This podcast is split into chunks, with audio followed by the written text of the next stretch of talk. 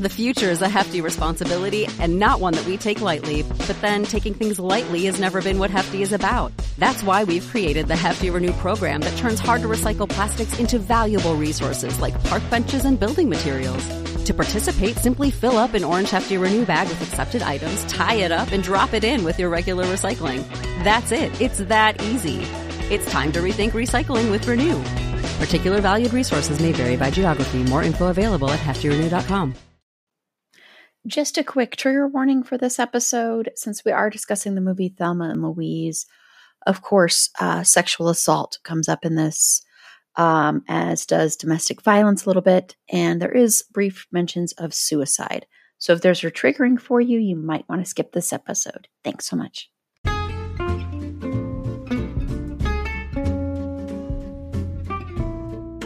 Hello, and welcome to It's a Fandom Thing. I'm your host, Erin Marlowe, and each week I'm joined by a panel of guests to discuss all things fandom and pop culture, primarily from a female perspective. You'll find everything from fanfic to cosplay to Schitt's Creek to Supernatural and everything in between. So put on your favorite piece of fandom merch, set aside that fanfic that you're writing about your OTP, and sit back and enjoy this week's episode.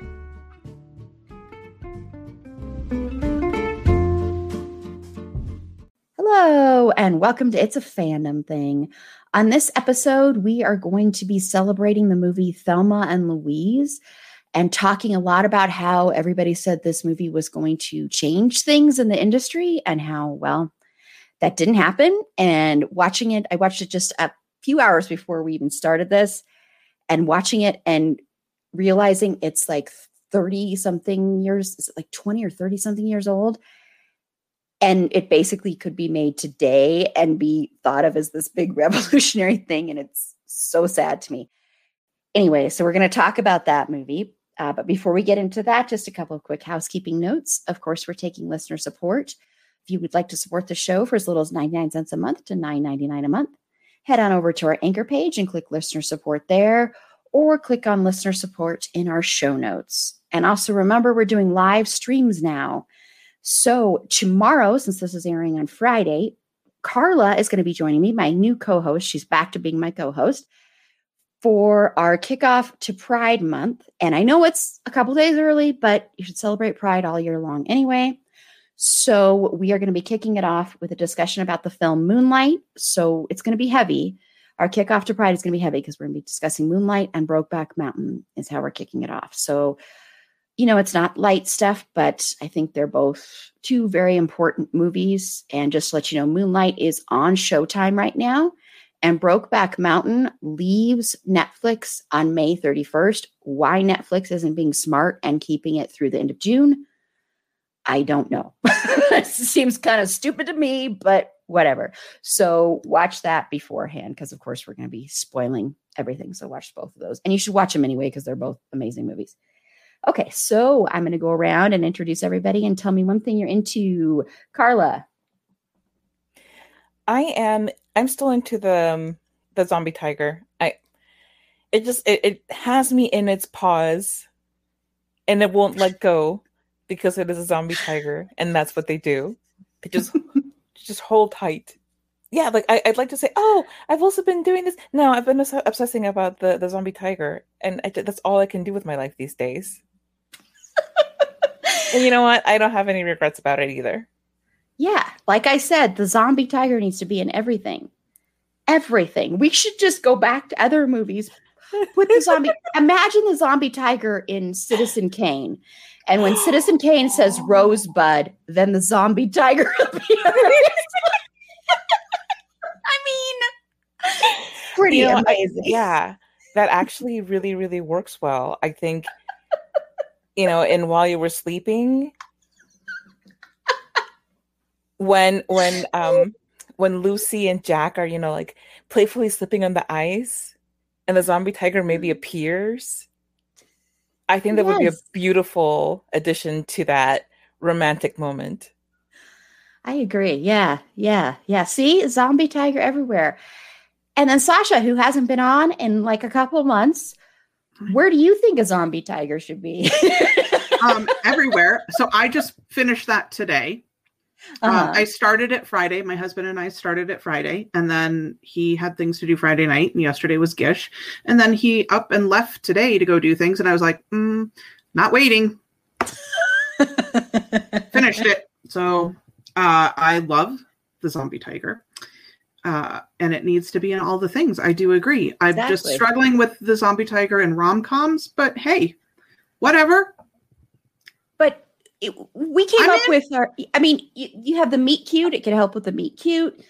With the while you were sleeping thing, it can be like even though they're on the it's not like an ice skating rink. You can still like skate by on the ice, you know, really quickly. Maybe you yeah. see it with like some weird random dude in its mouth and just and you're oh, like, oh, yeah. oh, that was weird. yeah. No, I'm totally, I'm totally in. Totally in. Some random thing. well, I'm continuing something else. I am continuing my Barry Watson thing that has now recently become a thing. And thank you, Erin A. She has dis- she said she's diving into the Barry Watson rabbit hole because of my mention of him. And look what you've done. I know. I'm creating Barry Watson fans. I mean, honestly, he should be paying you royalties. but I watched this movie on Hulu that's part of that Into the Dark series, the Blumhouse Into the Dark series called The Current Occupant. And it's kind of like a psychological thriller where a guy wakes up and he thinks he is something I'm not going to say, and then you're not sure what's going on. He's he's in a psychiatric facility, and so you're not sure if he really is supposed to be there or if something else is going on. But his performance, honestly, was so good. I I'm not. This isn't really a joke. He seriously is really good in this movie, and he has a moment I'm not going to say because it'll spoil a big reveal where he cries, and he is such a good crier. He gets really emotional, and I don't know. So I'm on a Barry Watson kick, I guess. I don't know. Can't find Boogeyman anywhere, so can't watch that. But so I guess you'll have to make do. so I'll have to make do. And I don't really feel like watching all the Hallmark movies he's been in, though. So I'm like, are there any other horror movies he's been in? you can just tweet at him now or send him uh, something on Instagram and be like, "Hey, B Watts, um, any plans for any more horror movies in the future? Because I could totally dig those. Please don't do any more Hallmark though. Those are so not my jam. I'm actually I I watch those, so you know, but but I just don't. But I don't know. I want to watch more horror movies. Anyway, okay, so let's get into Thelma and Louise. So I just want to know first off your overall thoughts on the film, mainly just like what your favorite scenes are, maybe lines and you know your even if your initial thoughts, even if you want to give those, Carla. Oh, so many thoughts. I mean, I, I rewatched it uh today and it's just it's such a complete movie it has really great acting of course and it has a great score and the music is great but that relationship between Thelma and Louise and and how how much they go through together um and how much of it is still relevant today like you were saying a little bit ago it just it, it's it saddens me how much it still resonates. And i i can't help but admire the um there were so many things that they tackled in this movie mm. that are just done so beautifully. Like they don't victim shame um thelma. You know and and and they say it over and over again you know if we went to the police they would just say that you were dancing with him and that you had it mm-hmm. coming. Um, and that's something that occurs throughout the entire movie. They bring it up several times. There are many times when they do things that are out of their realm and it's kind of them finding themselves. So, in a way, it's also about self discovery, particularly for, for Thelma. Um, Louise is just running scared and she's terrified we don't really know why. We don't we don't really get the details, but we do know mm-hmm. that it mm-hmm. has something to do with what Thelma went through. Um, it, it's and then the characters themselves are so well developed, which is a thing that is unfortunately still rare for women in film. But the fact that you know uh, that Thelma gets to have a sexual encounter that is strictly based off of lust It's nothing. Be- there, there's no need for the the romance. You know, mm-hmm. she she doesn't she doesn't fall in love with JD. She doesn't expect anything from him, and she just goes for it. And that's like really awesome. There are so many expectations in, in movies in general that like, oh well, if a girl's gonna you know put out, it's it's because she has feelings for the guy. Her feelings are all in her panties, and that's fine. And and I, I really I, I love that. It, it's really wonderful to to see her enjoying herself, enjoying her body, enjoying his body. But there's also a lot of frustration for me in that movie because they both make really awful choices, particularly Thelma. Thelma makes awful choice after awful choice. And and and there it, it's oh my gosh. Like I'm constantly like slapping my forehead going, Thelma. I mean, I've seen this yeah. movie before and I'm still like, Thelma, why? Thelma, no but yeah, it, it's frustrating and because on top of it, you know, Louise is already she already has a murder on her hands, and now she can't even offer her friend a way out because she she and, and I think she was contemplating doing that is leaving Thelma so that she could just go on and um and escape and because Thelma hadn't done anything wrong. But then Thelma robs that store and it's like, well damn, now we're both stuck with this but as far as as the, the lines, I mean, of course, let's keep going because that's just I mean that's honestly the first thing probably that anybody thinks of when they think of this movie. Mm. Let's keep going. I also like you get what you settle for because that is very true. And that's something that that not enough people are told in their youth that, you know, I think there's less pressure now than there was back then to, you know, just settle down with somebody and just you know make a life for yourself. You know you're 25 you're getting kind of old. And that's not really the case anymore. I, I think that at least at least in that aspect society has improved a bit but there's still a lot of pressure to just you know just get it done. And back then it was it was even worse so. Um and a friend of mine used to tell me she was like you know settle down but don't settle. And that was like the best advice i ever got from anybody about dating and the the last line that I really love is I don't remember I don't ever remember feeling this awake. And that's, you know, the, the psychology, you know, student in me is going like, well, that's because you're pumped full of adrenaline and, you know, you have like all of these things going on. But there's a clarity that comes from from knowing that you're not long for this world, from knowing that there, that you don't have any hope. Mm-hmm. And that's uh, it's kind of freeing in its own way because you know like there there's really nothing worse that I can do right now to make my situation worse. So let me just and, and her attitude is I'm just going to enjoy whatever time I have left. And while I, I still am frustrated that, you know, if she had made different choices along the way, that may not have needed to be the case for them. I think she takes it with as good spirit as as one can in that situation. Mm-hmm. Yeah. Sasha, Carla, if she didn't make those choices, we wouldn't have a movie. that is my constant thing. Like I'm constantly like killing entertainment. Like why don't just they do saying. things? Why don't they just communicate? And Meg is constantly telling me, then we wouldn't have a show. And I'm like, but I would be a lot less frustrated. So you know, I I think that works out in my favor.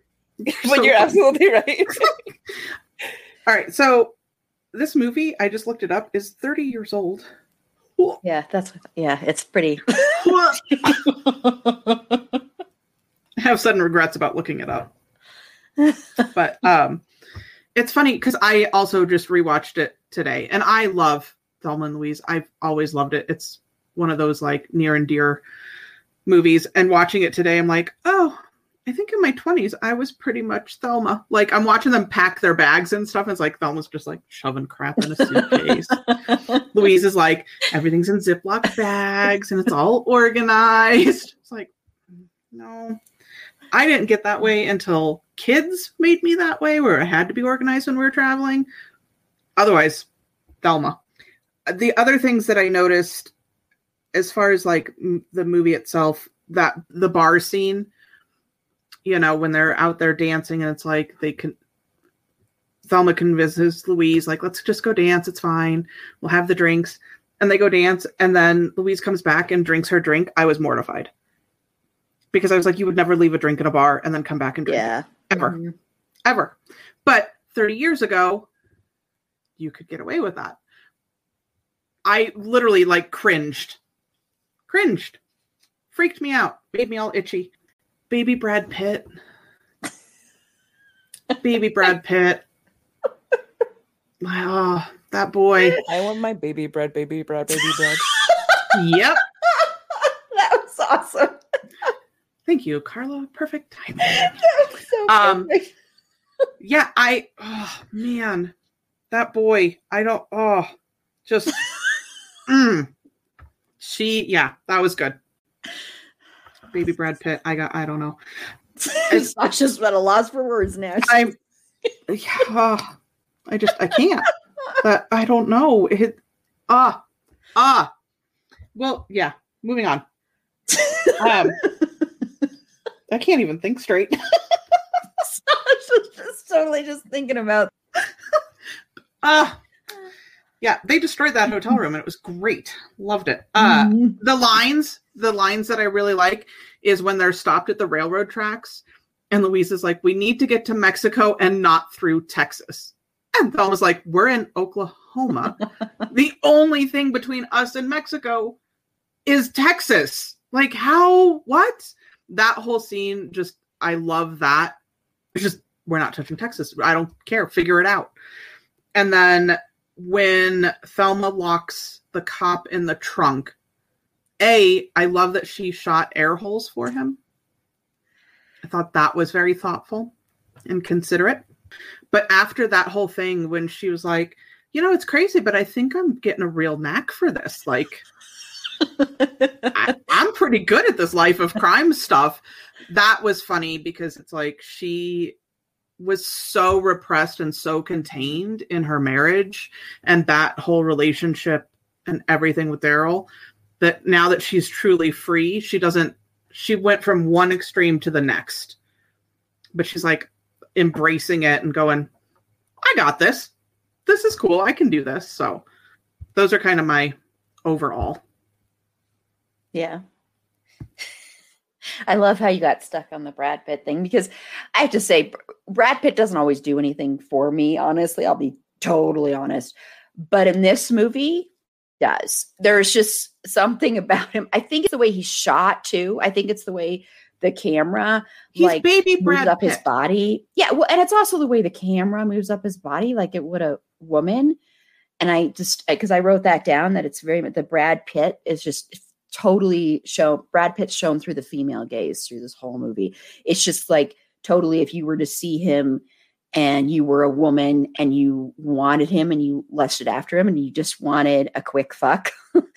this is honestly the way you would look at him. And that's what's so nice about the way they film Brad Pitt because he is. He's very, you're like, oh, that would be fun. Yeah, let's go get a hotel room and let's just go have some fun. There's not going to be anything else to this. You're not going to be this person I'm going to spend the rest of my life with. And that's perfectly fine. I don't even want to get to know you. Let's just go have fun.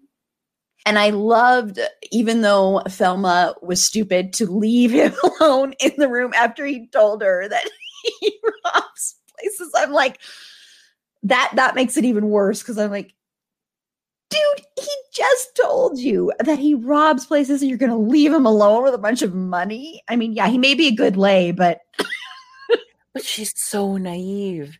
I know. Just so I know. naive. Like Louise would never have done that. Just want to put that out there.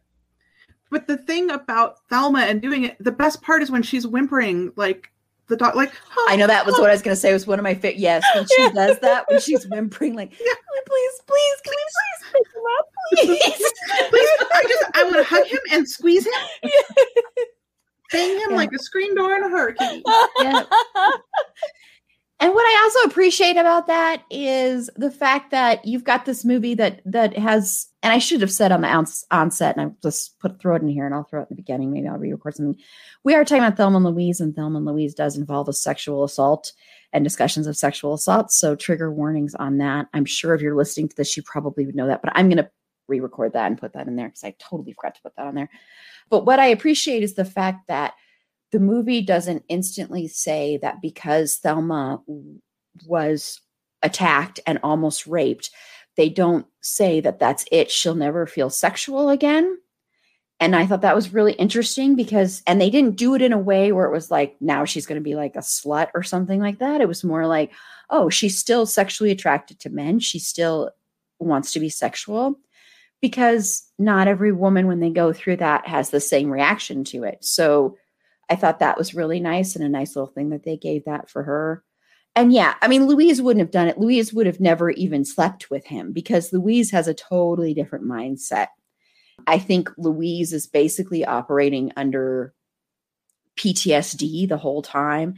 And what happened to Thelma just totally triggered it. And that's how she ended up shooting shooting him is she just was like, wasn't even thinking. And it just happened because he triggered in her that he triggered in her that PTSD that she hadn't really been facing or dealing with. And it was probably part of the reason why her relationship wasn't working.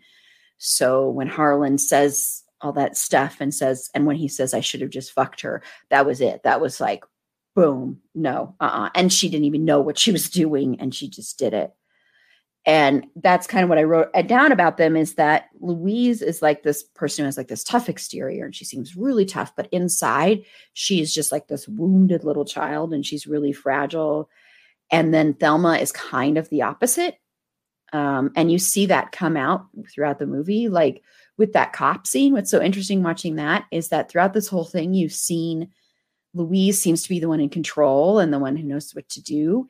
And then all of a sudden, Thelma is like, okay, Louise, you grab his gun. Okay, this is what we're doing, and and you know, shoot shoot the stereo, shoot the shoot the radio. She shoots the car radio, and she's like, no, the police radio. And it's like this interesting reversal where it's like, okay, now Thelma's kind of in control. And you see that in the movie, and I think that's what's so interesting about watching it. And it's just it's such a good movie and it's so incredible that this movie was directed by a man. I just still think that's incredible just because to me at least, I didn't find anything problematic about the way women were portrayed in this movie. What was problematic to me is the fact that this movie seems to be pushing an envelope 30 years later.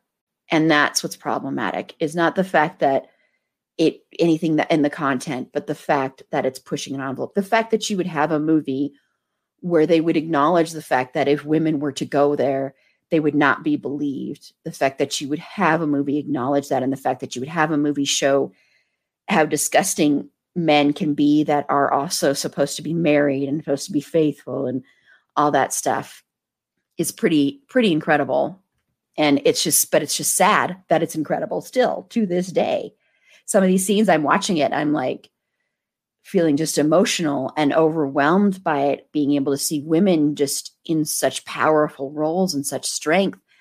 And I keep having to remind myself this was 30 years ago. and it's so sad to me. You know, it's just so sad. I, you know, we'll talk about a little bit about the change that was supposed to happen and if it's better now because Carla, I of course talked about Bridesmaids earlier this week and how that was also pushing the envelope in a different way with comedy and stuff. But yeah, it's just it's it's just a great great movie overall. I think I second all the lines everyone has said. I also just love when uh, Louise tells Thelma to call her husband and just to see if they're watching, and he like instantly worried, and she's like, just clicks. He knows. he knows.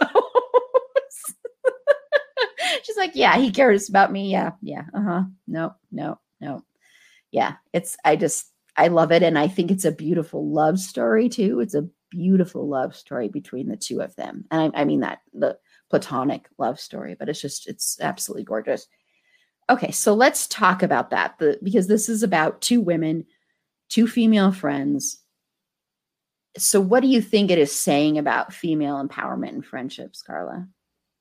I think it's saying that you can be the master of your of your destiny and I think that it says it from the very beginning when Thelma not only doesn't ask her husband for permission to leave, she also she's she's leaving him. She she's not planning on coming back. And I think that that's the gist of it from the get-go. She she's in a volatile relationship with him and we don't see the extent of that, but I'm pretty sure it was an abusive relationship the way he just from the way he treated mm-hmm. her and from the way that she left in a in a very surreptitious way. I mean, she asked him um, when he would be coming back. He said late. She's like, perfect. She packs up absolutely everything that she needs. She takes the gun, which I I I think it was from protection from from him. That was my takeaway from that. She uh and it's part of why also she was so willing to go along with everything that that Louise wanted to do. She's like, "You're gonna, you want to go to Mexico? Let's go to Mexico." You know, like you want to drive off a cliff? Let's. Oh, well, actually, she's the one who even said, mm-hmm. "Let's keep going." But it's because she she had to her going back to Darryl was worse than anything else that could have happened to her. So it, it, it kicks off with this already idea that pick up and go you know save yourself however you can whatever that looks like for you in the end do it because you shouldn't be tied to a darryl in your life if you can help it. For for louise and for her journey th- there's just so much like you were saying so much uh, ptsd and, and and so much that she was dealing with silently because even to her best friend she never really opened up about it. Thelma had to guess and figure out why Louise had left Texas and what the Texas thing that she won't open up about. She had to guess around it because even to the very end, Louise was not ready to talk about it. And I, that's also choosing to get away from from that. Not to, not to say that because it, it is there you know clearly, clearly they, they they die by suicide but i almost feel like in a way louise was kind of leaning there already. She did seem to be like the more carefree one at the very beginning if you see her in the diner and you know the, the way that she's like like very neatly just packing up to go. She's excited to go on a cabin trip with her bestie. But she's also as much as she's scared and she's she doesn't quite know what to do she knows what she doesn't want and, and what she doesn't want to go back to. And and she's not willing to do any of the things that will put her in that position. And if it if it means she's done well then she's done. But that's where their friendship comes in and makes it beautiful because it could just be a really starkly depressing movie it really could be but the, the reason mm-hmm. that it's not is that their friendship is a buoy. You know, it, it really lifts up the entire movie. And they also have like great um, comic scenes in there. They have great moments of levity that everybody pull, pulls off so well. But their friendship is so so beautiful, and it's it's lovely that you know as much as as um, Louise gets frustrated at, at Thelma, she's still there with her, and she's still there for her, and she's still putting her ahead of herself because a lot of what she does is she, she is because she's trying to kind of save Thelma, and Thelma doesn't want to be saved. She wants to, at least not in that way, mm-hmm. because being saved that way means going back to Darryl, and that's what the part that she doesn't want. Um, and they come to know each other better without really talking. You know, they just from that experience, they silently understand each other better because they're also understanding themselves better. Thelma, like I said in particular, has a, a bigger journey, a bigger, um, I guess you could say, growth, development, really, because she realizes, you know, she doesn't have to be like timid and and anything, and she's really not. When you think about it, she's timid for Darryl because Darryl is just this huge hulking presence in her life. But as soon as she's out of his line of sight, she's light and flirty and you know she just wants to have a good mm-hmm. time and enjoy herself. But she also comes to realize like, hey, I can really do some some damage in this world. And not even just in, in the shooting kind of sense, although that does factor in, but she can take charge of a room of people. She she hears JD say once his uh his takedown of uh of uh, you know, how to rob a place, she immediately adopts it and she pulls it off beautifully. you know, you would think that she had been doing this for years, the way that she does it, the way that she addresses that cop when they're pulled mm-hmm. over. Again, you would think that she had been evading the law for years, and it's just, it just came natural to her. And I think that that's something that I think, in you know, in maybe another circumstance, she would have become something different. You know, she she could have been like a CEO, or she could have translated those skills into something where she's like in a management position or something. But you know, it went a whole other way. That's fine. It makes for a great movie. But it, it is just funny to to see how um, these things that we discover in ourselves in a high pressure moment, where they can take us, and how she may not have discovered that about herself at all ever in her other life.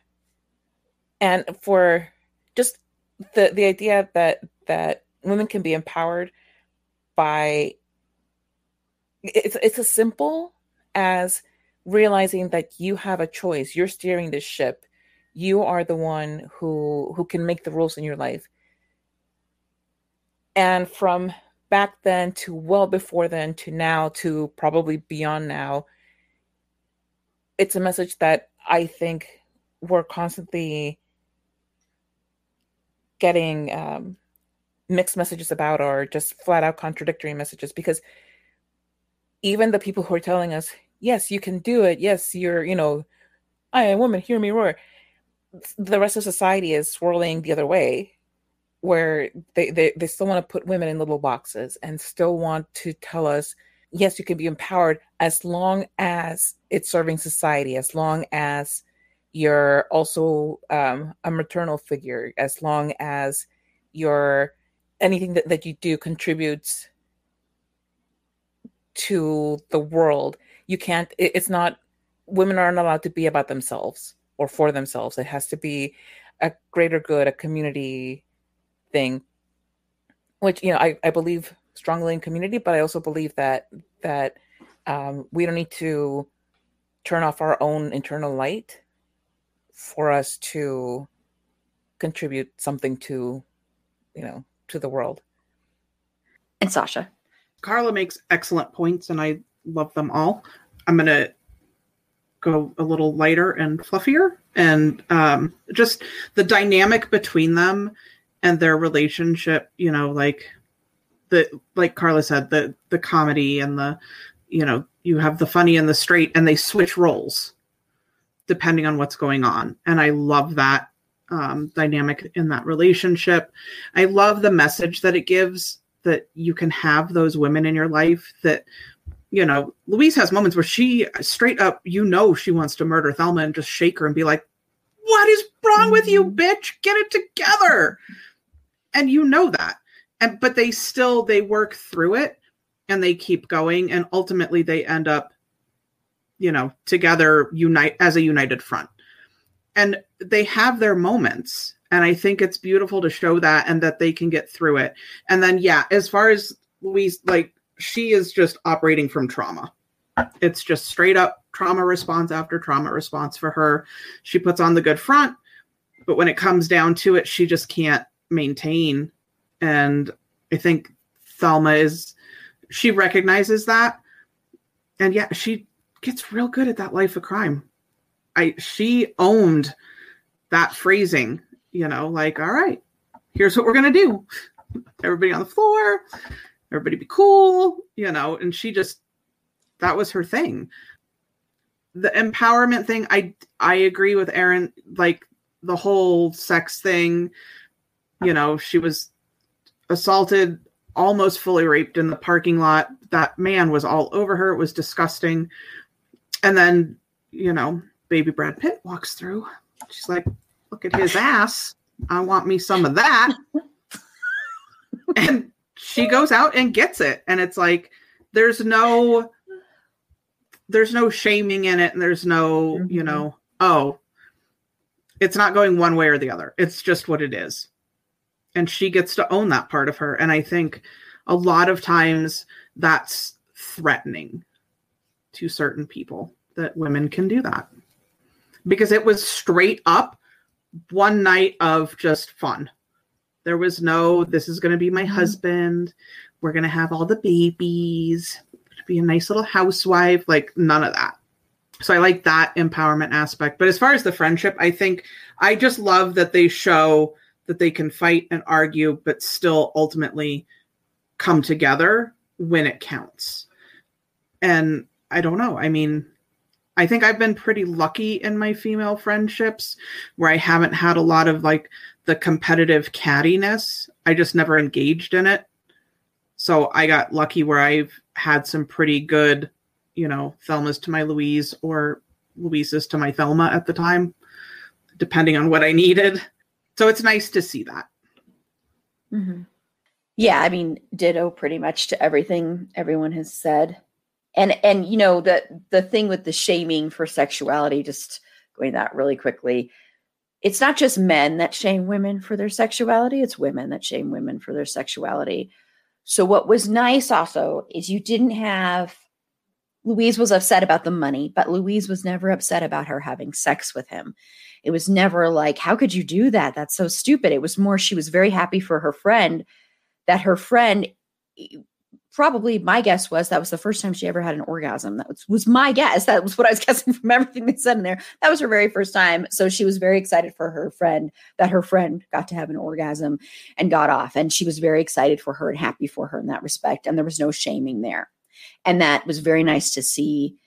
Um, it was very nice to see that it was never like they never dressed them like um, they were sex objects and they were both very beautiful and gorgeous to look at but they never were dressed like okay which there's nothing wrong with i want to say that there's nothing wrong with dressing sexy and showing off your body. I'm not saying that i'm just saying they were never dressed to titillate the audience so they were dressed the way that they would have dressed. And that was just very refreshing to see and watching them together their chemistry is so amazing it's so incredible it's incredible that they didn't go on and do a hundred different movies together. Like they didn't do like a series of just like different action movies with just Geena Davis and Susan Sarandon because they really had great, great chemistry together. And I think, uh, and we'll talk about the performances here in just a second, but I think for Geena Davis, as far as like with, with the Thelma character, I think for a long time, Geena uh, Davis was kind of pigeonholed into playing characters that were very sexy in a very different kind of way. And I think this character is almost like that, but playing off of that and being like, no, no, no, she's got more layers to her. She's not just this person who, oh, she's very tall and slim and gorgeous and unique looking. And she's, you know, all that stuff that I think a lot of other movies play to with her. And so it was nice to see that they were playing to her intelligence because you could have easily made Thelma an idiot. You could have easily been like, Thelma's a stupid person. She makes stupid decisions, but she's not an idiot she's not stupid. That's the difference. And I like that a lot because you didn't have like the smart friend and then the dumb friend, which really easily could have happened. And that was pretty incredible to see. It's incredible to watch a movie with two women where even though there are there is the love interest in Michael Madsen's character and there's the f- I know I love Michael Madsen too, Sasha. I have a I've had a thing for Michael Madsen for you too, Carla? Oh, yeah. Oh, my God. I just, there's something about that man. He speaks, and I'm just like, oh, it's like putty, putty. I'm glad to hear that both of my panelists agree with me on that because I know some people find him creepy, but I don't, I find him like, he's, no, he's the guy that I'd want to, yeah, he's the guy I'd want to have that hotel scene with. I, yeah, I would be okay with that but even though you have that storyline in there, and I have to say, it was really nice to see Michael Madsen play a character like that and not be a bad guy. That was really nice because he's always cast as a bad guy, usually nine times out of 10. So it was really nice to see that. I want to say, but but it was nice that the movie did not revolve around romance. It wasn't a love story. They didn't need a man to complete them. They needed each other to complete them, really. I mean, really, it's about them being soulmates in a lot of respects. They are each other's soulmates. They're the other half. They're the yin and the yang kind of thing to, to each other. They complete each other and they bring, they help each other grow and they learn from each other. And they're fully fleshed out human beings that have so many different emotions and they're flawed. And it's just so, it makes me want to cry because you don't see this enough. You don't see this enough with women. And it's so sad that 30 years later, you still don't see this enough, where you have a fully fleshed out woman and you don't have to have all the other stuff. And there's also the other thing I appreciated coming from a woman who decided she was never going to have children, never wants to have children. You never have talk of children in this movie. I have to say, there was never any talk of like being a mom, becoming a mom. It's never there. And it really struck me this time. When I originally watched this movie, I didn't even notice that at all, but I really noticed it this time. I was like, oh, yeah, wait, that's not even a part of this. And that's really refreshing in women that aren't like, you know, 20 years old or 15. That's really refreshing to see. So, yeah, all around, just absolutely amazing, incredible. I love this movie so much. I really, you, you appreciate it more, I think, when you get older. I think the older you get, the more you appreciate it. Honestly, I, that's what I found watching because it's been a, quite a few years since I've watched it, and I appreciate it a lot more this time. Okay, let's talk about those performances. We can talk about the supporting too, but primarily, of course, Geena Davis and Susan Sarandon. So, what are your thoughts on the performances, Carla? They were so perfect. You know, they they really they were well cast. Like you said, they have excellent chemistry. They each draw things from. I think that they play very well off of each other, mm-hmm. which is one of my my favorite things to see on screen is watching two actors really play well together and they do they do they're so just excellent and you really get lost in the performance and eh, they're just you know especially now with there there's just so much content out there so much content and you can see how some of it is just kind of hastily put together and it it's it comes from a lot of the times from the performances and how just kind of shallow the actors go and these actors they went in deep. Geena davis like you said before th- there were a lot of movies in which she was just you know the sexy girl and and you know n- not to say that she's not because she's absolutely beautiful but i think this and beetlejuice are two of my favorite Geena davis roles because they they both they're both uh they have moments of like just broadness and and just big comedy elements they're very different characters, but they're both really great in that you can really see her versatility. Which I think in her earlier career there wasn't that much of a show of it, but but these really give her more of a of a chance to shine. And with Thelma in particular, because there are so many layers to Thelma. There's every time that you think you know something about this character, you discover something new about her and it's exciting to watch. It is so exciting mm-hmm. to watch her develop as the movie goes on because you don't think at the beginning because she she seems like the very victim lady type in the beginning of the movie where oh no Thelma's in peril. Oh no we have to save her. Oh she's gotten herself into a gem here comes Louise to save her. And it's not. That's not how, how that works out. As we get to the end like Sasha was saying there's that reversal where Thelma's the one coming up with the plan and Thelma's the one leading mm-hmm. the charge. And Louise, as the movie goes on, she comes to trust Thelma more and to to which is and here's another important thing is that Louise comes to realize that she, no, she's not alone in this. She's not the only person going through something right there. She's not the only person who has all of this not to say that all of it that she that she's the only person who has something at stake, but that she's not alone in this fear and in and in this wild ride.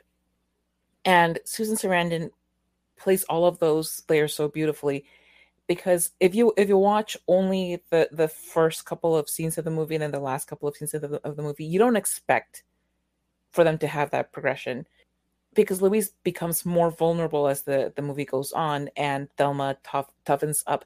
And it's done in a very credible way where mm-hmm. it doesn't mm-hmm. feel forced.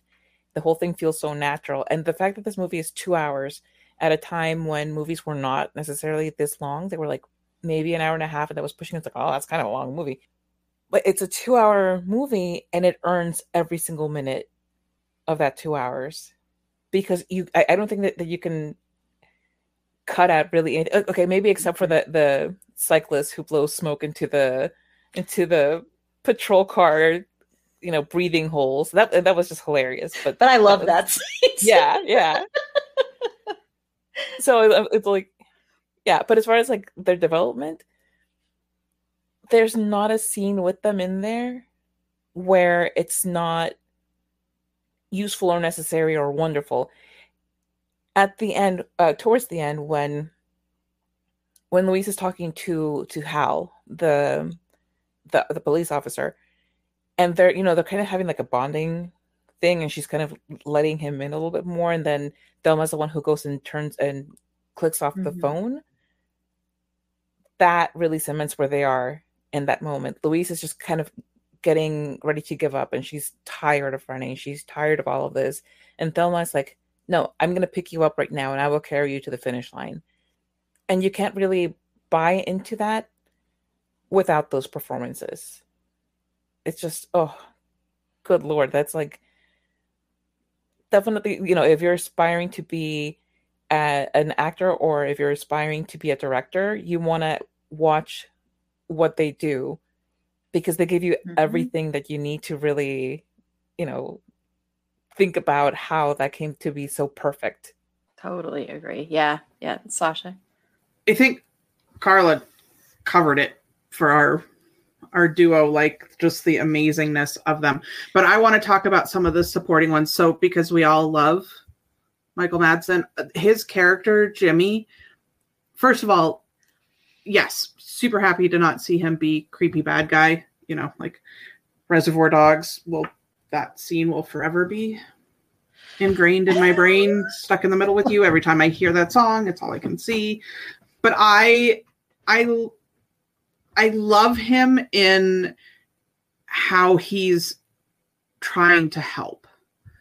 You know, he's like, "Oh yeah, I'll send it to the Western Union. It's going to be under peaches because I, I miss know, my peaches." So and I was like, Ugh.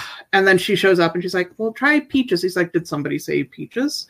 Because he's there, right? Like he is genuinely invested, wants to know she's okay, and his performance, like he nails it. Even when he gets mm-hmm. upset and trashes the table, it's like out of frustration for the level that he cares for her. So. I think that his performance was excellent. Like I loved him. And then our dear sweet officer um, Harvey Keitel, I love him too. I love that he's so invested in these women and trying to bring them in safely. Like he wants to hear their story. He knows they've been through a lot. He's really on their side, which I think at that moment in time, and even to a degree now, is not how that works. You know, he's like, something went down, you know, and yeah, there was a murder, but it looks like there was something else at play. Like he knows that mm-hmm. something else is going on, and he is trying to talk to them and trying to convince them when they show up you know, at that final scene, and he's like, "What are you doing? Like, why are all of these guns? What you, what is wrong with you?" He is genuinely in it, and his performance is just. I love him too. You know, I just, I think that he was great. And can I say baby Brad Pitt just one more time, just for fun? I bet you like you must. I don't know what it is. It's a problem. well, it's I'm sorry, but like, problem. you just look at those abs. Oh, I know. It's With, his and, lips. and when his and, but his when his jeans are yeah unbuttoned the V and oh my god. that oh that is my fun. god. And I, I was reading an, an, article earlier about how you know this marks a, a, a change in the lusting after men of film because you come off a very beefy era with you know Stallone and Schwarzenegger mm. and just like big bulky dudes and those are your sexy sex symbols and those are your action stars and then you start to shift to slider guys who are lean and their their muscles aren't for use they're for show mm-hmm.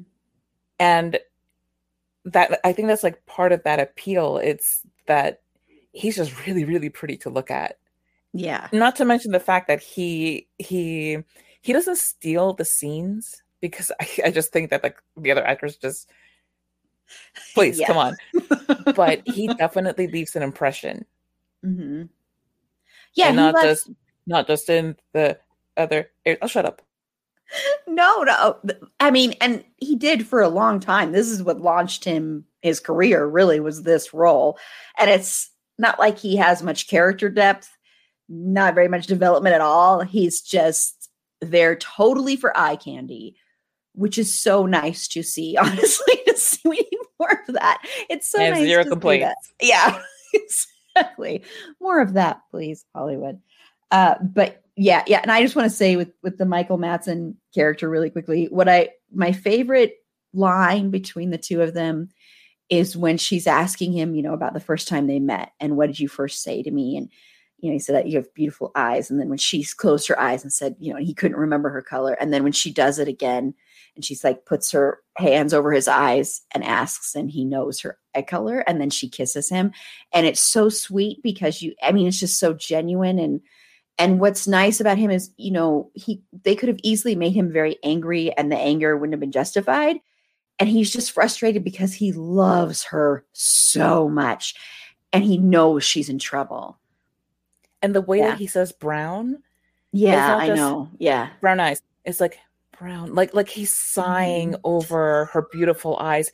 And I like my insides melted because I was like and listen, I'm I'm a happily married person who has a husband who is loving and he compliments me all the time and stuff. But I'm like, do you hear that? Do you hear that? The way that he has the word brown, like his whole soul is in that one word. It's true. Where is that in my life? I'm with you, Carla. True. I'm with you. I just love that we love him because I was like, I was like, wonder if anybody else on this panel is going to like Michael Madsen because, but yeah, I think, uh, I think Geena Davis and Susan Sarandon are two of the best actresses around.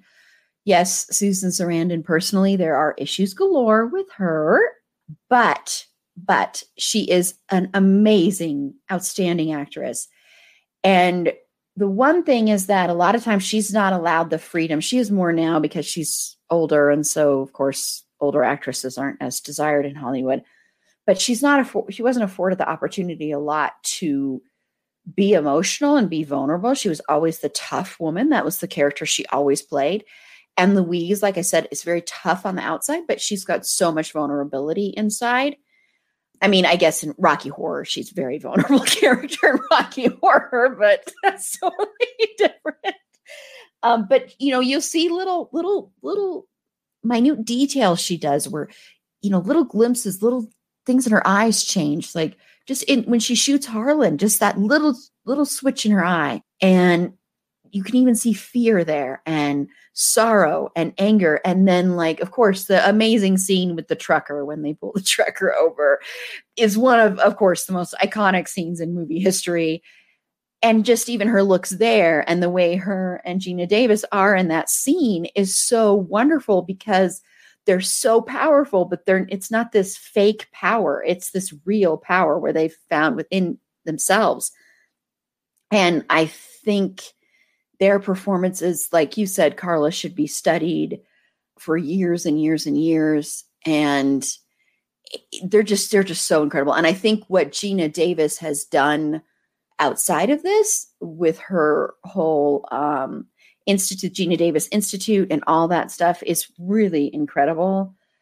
And I know that, you know, I think she's probably, I mean, I th- she's said that, you know, it was hard for her to find roles that were great like this or like in A League of Their Own or anything like that, where it was a lot more offerings that weren't in line with this. So, and it's sad because if you watch her in this, she's so good. She's so layered. And she goes from this character that is broken to this character that becomes strong through events that might not have made others strong and you watch her basically come out of her shell like she's always been that person and she's just coming out and coming it's like being reborn really is what's happening to her and Geena davis plays it so perfectly just so perfectly and she becomes i think both of them become more beautiful as the movie goes on, just because they're so beautiful together.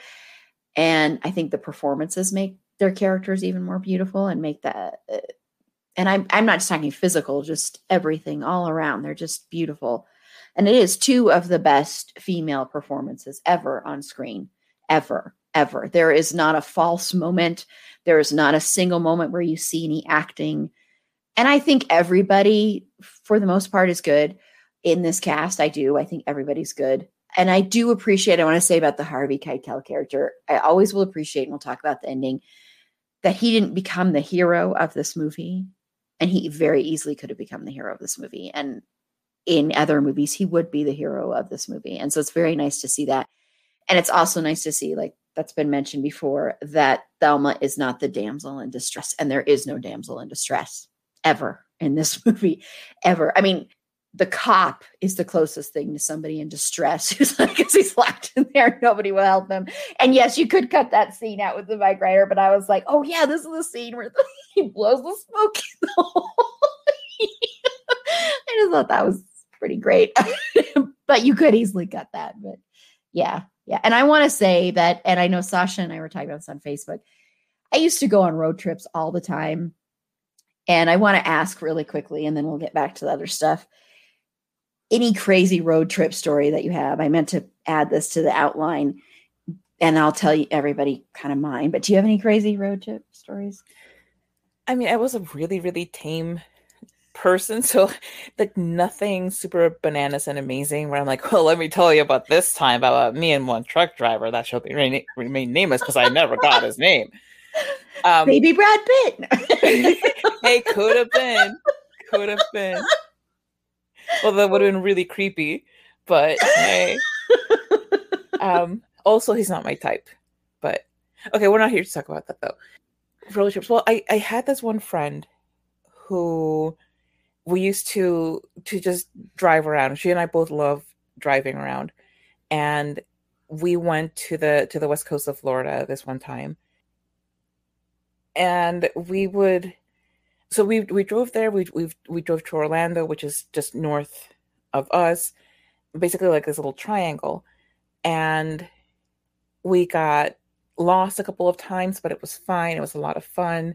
Um, we raced the, the gas tank on the way home because at that point there's this road called called Alligator Alley that cuts across south west to east and back Florida. And back then, you know, like 30, no, no, not 30, but like 20 something years ago, it was like, okay, here's the last gas station before however many miles. Get gas now or good luck. And we forgot.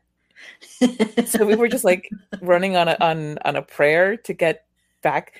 But mostly the, the memories from that are just us having such a good time, blasting music.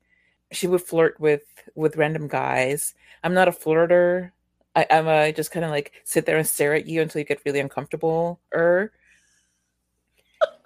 but you know, random snacks, making um, the basis for inside jokes. We we just had we we we had like such a nice time being just carefree and just feeling like like grown-ups because we were you know in our late teens, early 20s. And it just, this was like transitioning into adulthood. And this is like our first taste of real freedom and, and, and everything. So that, that was, um, as much as I don't miss her, I, I do miss that feeling, that feeling mm-hmm. of just picking up, going, not a care in the world, and just enjoying a good drive with a friend. Yeah. And Sasha, I know you go on road trips every year you and your husband go on road trips every year. So. Yeah. So my husband and I are both school teachers, so we have summers off. It's one of the perks of being a teacher. And you really need it because let me tell you, we earn that summer. Um, so we do like we call them our epic road trips. And it was a couple of years ago we hit Mexico and Canada in the same road trip. We also made it all the way to Miami and from Miami to Niagara Falls, which is how we wow. hit Canada. It was like 20 some states. But I'm the person who likes like let's go find the biggest ball of twine. Largest cherry pie, I'm in. Like all of that roadside Americana. I love all of that. And so we've had some pretty good, my husband and I have had some really good road trips. Uh, but I have a good road trip story that does not involve him. It is pre husband. A friend and I, I've got two of them. A friend and I were another epic road trip. We were doing like the Pacific Northwest, and her car broke down. We were in like Vancouver. Car broke down, got a new water pump. Everything was fine. Come back, driving down, and we were going to do the entire Pacific Coast Highway and we broke down in Susanville, California, which is a place that only exists because somebody's wagon wheel broke and they got stuck and developed a town. We got a tow truck that towed us to Reno, Nevada, because they would tow 100 miles before you had to pay. And so we're like, what's the next major city? So we got towed to Reno, Nevada. We tried to convince the tow truck driver to drive us all the way back to Denver, but he wouldn't. Um, and got the car fixed in Reno. So that was kind of one of those what are we doing? Like, this is insane. What is happening? And then the other one is I had my one of my best friends from high school had moved to Texas. She was living in Austin. Another friend from high school, he and I were going down to visit. And this was a summer where I think I drove to Austin, I don't know, like three or four times. I, I got that drive down to an obscenely short amount of time, and I won't tell people how long because then you'll do the math and somebody will come after me. Um, but his car also had a problem, and we figured out that if you pull over for the entire length of a cigarette, the car would cool back down, and then we could keep going. On the way home, however, it completely overheated to the point where we were like, all right, we had a cigarette, we put a gallon of water in it, and it's still running real hot. So we pulled the thermostat because if you pull the thermostat, the car can't overheat. It just tells you like it won't let you overheat. we ended up stopping because the car we were like we're never going to make it. We're in the middle of nowhere, Texas, nowhere. Ended up having to get a hotel for the night because we just we couldn't we had to stop. Things were getting bad. Walked in and the air conditioning unit was duct taped to the wall Oh, God. The bathroom sink was full because it wouldn't drain. It was one of those like you sleep on top of the covers and you don't really sleep and you're like, I'm gonna die. This is this is where my life ends. Right here in this motel in the middle of nowhere. So I think that was my scariest like road trip experience. Most of them have been fantastic. I've got a ton, but I'll yeah. just leave it there. that yeah, is amazing. I, that was cool. yeah, I, I miss going on road trips. I used to go on a road trip every year. I'd go, and usually I'd go to California. Was where I'd go. That's my usual route. We one time went to Rhode Island when my my sister went to college there for a little bit, and so we drove her out there, a bunch of us, and went there. But uh, usually it would be going to the West Coast because also because it's the ocean, and I'm an ocean girl. I love the ocean so much. I wish Colorado had ocean. That's the one thing it's missing but probably the craziest one just because this is before you had cell phones all the time and my friend and I we were roommates at the time this was just out of high school and we were living in Boulder and I was like working at Blockbuster and she worked in a movie theater and stuff and we took this time we were just going to go to New Mexico so we went to Taos we stayed there and I next day we go let's drive to Santa Fe went to Santa Fe and we're like you know what let's just go to California. And we had to be back. Okay. We had to be back within 48 hours, within like about within 48 hours, I had to be at work, is really what it was. So, so we grabbed a map because you didn't have Google Maps. You had to get an actual map. And we grabbed a map.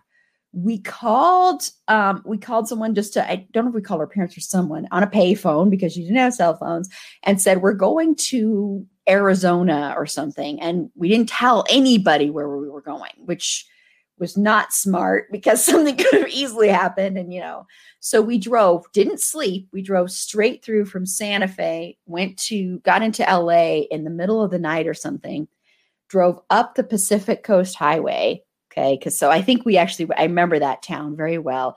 Went up there, got into, I think it was like, oh, I can't remember where, really early in the morning, went to the beach. We didn't stop and sleep at all. We just kept switching who would drive.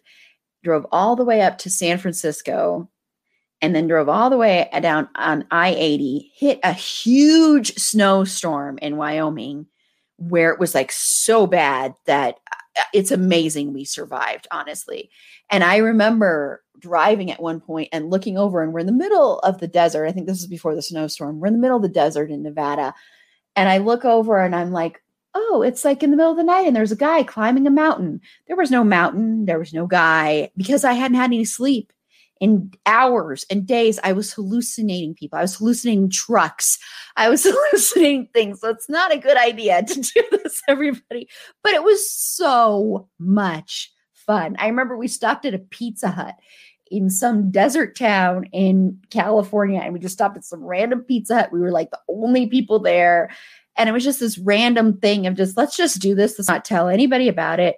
We get back and I had to go right to work. So I went to work when we got back and I hadn't slept at all. I have never been so tired, I don't think. But, and I, of course, I was hallucinating. So was like, I'll never forget that looking over and going, why is that guy climbing a mountain in the middle of the night? That is amazing and terrifying. No Yep, yep, lots of and I I did that a couple of times where we would go and we would drive to California, but we wouldn't drive all the way back, but we would drive and not stop anywhere. So I've had that happen. I had one time where we were driving back from California and we were driving um through the Arizona route back because it was like winter times. So we thought this will be a lot better if we drive through here. And we got caught in a snowstorm in Flagstaff, like the biggest snowstorm they had had in a long time. And so we had to get off the highway, and that was pretty scary because they shut the highway down. But luckily, we got a nice hotel, so we did not get. we did not get stuck in a place like you did, Sasha. Oh, so sure. Brag very... about your great hotel experiences. that was very lucky. We were just really, and we were lucky we got a place because there were so many people stranded. And yeah, I, but I miss road trips. I still want to someday take a road trip that's a music themed road trip, just visiting different spots that are musical in some capacity. Because I just I I used to just love to drive. I think it's harder to drive now, but I used to just love to just get in the car. I would get in the car and just drive in the middle of the night, just around, just go places, and you know, didn't even know where I was going. And I I miss I miss doing that, but can't I it doesn't appeal to me as much anymore. That's the sad part, except for road trips appeal to me, but not the just randomly driving around. Okay, so back to the movie here. So, of course, this was directed by a man, which I have to say, watching it now, I was even a little bit shocked by that. Even now, even though I knew it was directed by, even though I know that, it's still at the same time, you're kind of like, wait a minute, a man directed this, and there's no like weird weirdness to it. There's nothing where you go, okay, you can tell. I mean, you can tell, but I mean, there's nothing like where you go, if this had been directed by a woman, it would have been a hundred times better. There's nothing like that, at least to me. So, what did you think of the direction of, of how? What did you think of Ridley Scott's direction? I was oh. really impressed. I mean, yeah. and like I've said before, you know, I'm not very knowledgeable about directing in the first place, so my opinion is like a cow's opinion. It's moo. But thank you, Joey Tribbiani, for that beautiful line that will stay with me forever. But yeah, I, I, I had to keep checking also because I was like, wait, wait, I don't remember this being directed by a woman. Let me let me check yeah. again. Oh, yeah. And then you get to the end and you're like, wait, wait, it's still not directed by a woman? As if back in time, like, you know, they just it, just suddenly shifted and I'm in a new timeline where it mm. was directed by a woman. Because the only kind of male gazy thing in it is when uh, when Thelma is on the bed with JD, but even in that, it's not really male gazy because it's a sex scene and they're both under mm-hmm. that same scope of like sexy bodies being sexy. So it, it didn't even feel like gratuitous or out of place. And like I said earlier, you know, with the performances, you're blessed with an amazing cast of actors who can do a, hell, a whole hell of a lot, um, probably under even worse, under terrible directors. But you still need a, a director to kind of make all of that work well. And yeah, he really pulled it off, and it was just very impressive. I did read this one um, this one piece in which Susan Sarandon was mentioning that an idea that was being floated around by Ridley Scott is that as they're driving towards the cliff, that Louise pushes Thelma out of the car. Yeah, and how mm-hmm. you know they had like 20 minutes to film. It was the last um, shoot, the, the last part being filmed of the entire film, and that they decided to nix that and just go with it as it was written. And I mean, like, I really could have tanked the movie if it had ended the other way. If it had built to, up to all of that and she kicks Thelma mm-hmm. out of mm-hmm. the car, and yeah, Thelma gets to live, but she has to go back to Darryl, or she has to go to jail because she's the one who's been pulling out a gun left and right. That would have really sucked, and I'm glad that, that it didn't go that way. But yeah, those were all of my notes on direction and directing and Ridley Scott. Well, and, and that also would have left her with so much guilt. Oh my gosh! oh yeah, guilt Thelma would have oh, had. Oh, that would have been. Talk yeah. about survivor's mm-hmm. guilt. Yeah, I remember reading that too and going, "That would have been just terrible." I do want to say it was written by a woman. Just sorry, I didn't mention that, but yeah, yes. it was written by a woman. Just so that everybody knows, which yeah, is pretty awesome. She too. was nominated for an Oscar, I believe, for the. I believe so. I'll look it up right now. But and then Sasha, what are your thoughts on that? Ditto. I got I got nothing. I can add nothing. I'm just gonna ditto it all over the place and just say yeah. baby Brad Pitt. I I got nothing. baby Brad Pitt. I just love how much baby Brad Pitt has come up. It's pretty incredible. Uh, yeah, I'm I do not know what else to call him. I can't actually call him like Brad Pitt because he's not. He's the baby version. It's the the, the baby. For, I don't. I because now talking. he's definitely not a baby. no, no. but it's like, uh, yeah. I did not know about the plan to push Thelma out of the car. Like I hadn't. That would have ruined the entire movie. I think that would have just destroyed yeah. everything. So I am glad that imagine? that didn't happen. Can you just yeah. imagine? Like we would no. be talking about movies that were ruined by terrible writer writing and directing choices in the very very last moment of the film. It would be heartbreaking to... because the rest of this movie is so good to have mm-hmm. it destroyed in the last 45 seconds would just be like are you kidding me yeah it would have been yeah and what that would have done to thelma would have been so oh. unfair it would have been so unfair to her and and see I, I think you know back the first time that I watched it was obviously like a bazillion years ago since the movie is five hundred thousand million years old, but back then you know I, I really wanted them to survive and and that was because I didn't want to lose these characters that I become so attached to. Mm-hmm. Even though I know that if it had turned out a different way, I would not have been as happy with the movie on the whole. I wouldn't have, have fallen in love with the movie the way that I did. So yeah, younger me, you make terrible ideas, and I'm glad that you never uh, that nobody ever listened to you back then about movies and writing them. and this did win best screenplay, by the way.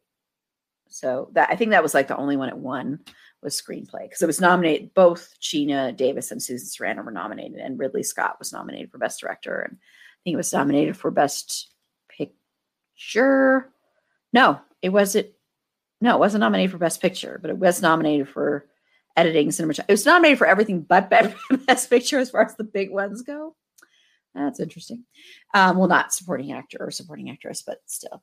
Yeah, I think, I mean, I think Ridley Scott is a very talented director. I don't like everything he's done, but I think he's a really adept director. He, uh, I, I don't know what he's like. I haven't read too much about what he's like to work with as far as like, I've, I haven't read any, I haven't read any bad actor stories, um, like any bad experiences actors have had with him. But he usually tends to get together a cast that is probably a director's dream anyway, and probably makes his job that much easier because uh, the director's job is very hard, and I'm sure that makes it really easy. But I do appreciate that, you know, even with his idea of the ending, he never took this script. He could have easily taken the script and been like, okay, I'm going to make it more manly, or I'm going to make it more uh, titillating to men, or I'm going to make it appeal to men more. I'm going to cut out a lot of these kind of scenes or i'm going to make i'm going to shoot it a lot more from the male gaze and it really isn't shot from the male gaze in my opinion. Even like you said carla even in the sex scene even though you have the brief moment where you see Geena davis and you see her just in her panties and you see but it's so brief and it's not in this way that's gratuitous it's in this way that it makes sense and it's also in this way where instantly right after that you see brad pitt kissing her and kissing and it's like it's more from this titillating thing for the woman than it is for a man. And for a man to shoot a movie like that a white man to shoot a white straight man to shoot a movie like that is pretty i know. It's like what? That's that's pretty yeah for him to say let's shoot it like this that's pretty incredible. So really big thumbs up and congratulations to him for that because that's just uh, Uh, back then that was even more unheard of than it is now. Thanks ridley scott for not being that guy. Yeah thank you ridley scott. Yeah i think it's great. I think the script is great and it's great to have a woman write a script like this and have it get made and have it get handled with such care and love and all of that and that's what's so great and so rare and i don't know how their relate working relationship was but i do think that's really nice to have seen that. So yeah yeah. So i think it's really well directed and once again it's just the fact that it's not directed from a male gaze is amazing. And the, also the fact that he didn't feel the need to I think some directors might have felt the need to make them more, to make Thelma and Louise as it became more, as it, you know, because there's action movie elements to this, of course. And so I think there could have been the temptation to, I don't know, make them more, I don't know how to say this, not manly isn't the right word, but to make them more like, like all of a sudden they're action heroes. Right. Like more like Tomb Raider than. Yes. Thank you. Than That's, women yeah. on the mm-hmm. run yeah and i really appreciate that he didn't do that too because that could have been easy to do as well okay well let's talk about the ending um, and of course as everyone knows because you know i don't care if we're spoiling this i mean this movie's 30 years old so it's on you if you don't know and i'm, I'm sure you know anyway because this is this ending is referenced everywhere so of course in the end they end up driving off a cliff together um, instead of getting caught because they're being surrounded and they just keep going. Like, like Thelma says, let's keep going. So, Carla, what are your thoughts on the ending? It's so heartbreaking. It's so heartbreaking because they end up feeling cornered. They they feel like they there's nowhere else to go. Um, Thelma, her only choices are Darryl or prison, really. Um, or at least that's how she probably felt, because we know that she probably had other options, but that's not how it felt to her at the, at the moment. Mm-hmm. Louise, she was already running from whatever it was that happened in Texas. And it seemed like just from the bits that we glean that she had to defend herself in Texas also and that she was on on the run on the run from whatever happened in Texas because she was sexually assaulted and she and she defended herself. So you know I, I often think like is her name even louise? You know like what of this person do we really even know? Because there's just so, there's so, just so much mystery surrounding the whole texas thing. And she i think even more feels like what why would i expect things to get any better at this point you know like my life is already pretty awful this way i get to go out on my terms with somebody who loves me next to me. And so that in its own way is more of that empowerment. It's a tragic kind of empowerment, but it is something when it comes to everything dealing with depression and, and suicide and and all of that.